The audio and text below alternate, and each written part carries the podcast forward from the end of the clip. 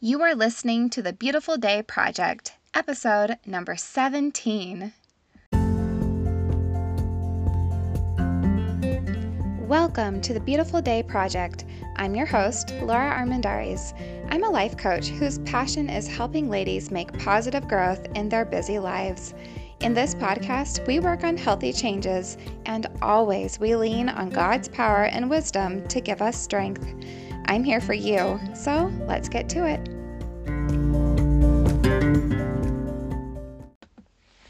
Hi guys, day seventeen, and I thought it was about time that we talk about the elephant in the room.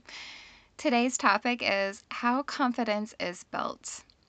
Self-esteem and confidence comes up so often in my coaching.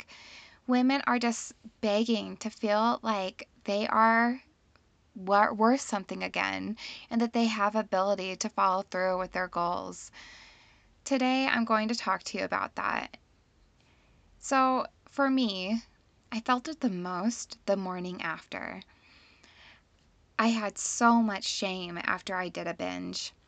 I would recommit to something crazy, like a really, really restrictive diet, because I felt like I was so out of control with my eating and drinking. The shame of my binging habits fueled a dive into eating that was not reasonable for my life. It would be something so strict like no more processed food ever, not for the rest of my life. Or I would say I'm only going to eat one meal a day until I rein this in and am at my goal weight. Or I would get on Pinterest and I'd pull up one of those thirty-day clean eating plans. Yeah, and I would say, this time I'm going to do it perfectly. And then I wouldn't.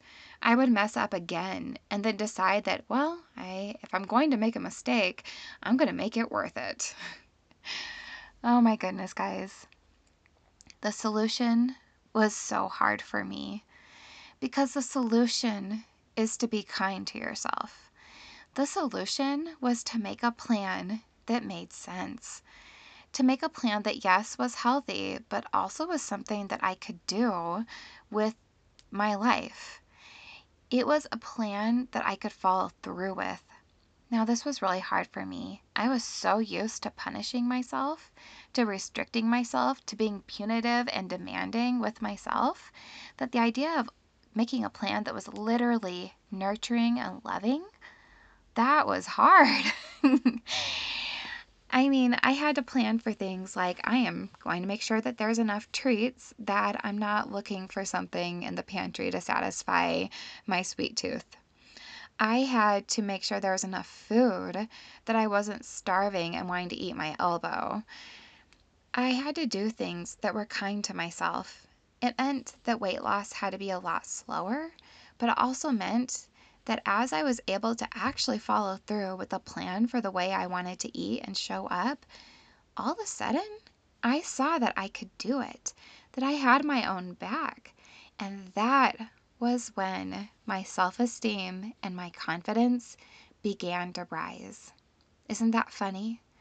My self-esteem and confidence began to rise, to rise when I was loving and reasonable with myself.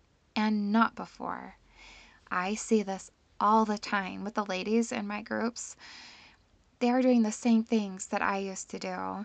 They are trying so hard to do these crazy things to their bodies, but it is so hard on their life and their minds that whenever they don't follow through, they feel like they're just not capable adults anymore. And I feel like that's so mean. We're just being so mean to ourselves. And then we wonder why we don't have confidence and self-esteem. Guys, God asked us to treat ourselves with love, physically and mentally and emotionally. He asked us to be loving to ourselves. In First Corinthians six nineteen through twenty, it says, "Do you not know that your bodies are temples of the Holy Spirit who is in you, whom you have received from God?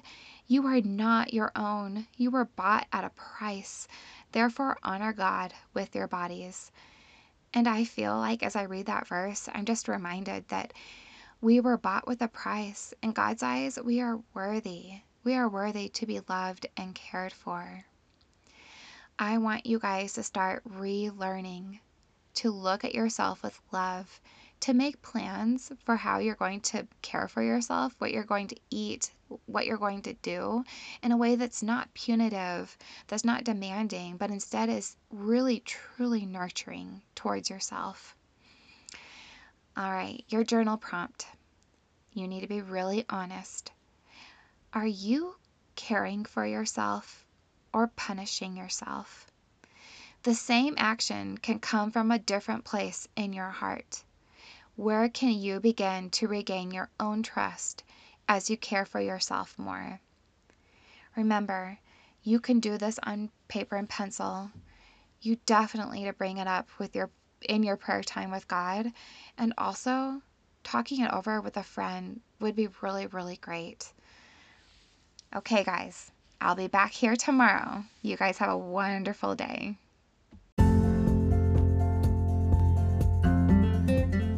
Don't forget to subscribe to this podcast and share it with your friends if it was helpful. I love being here for you. Visit my website to read more about my life and my work at laura armendariz dot com. That's L O R A A R M E N D A R I Z. And of course, you can always find everything linked in the podcast notes.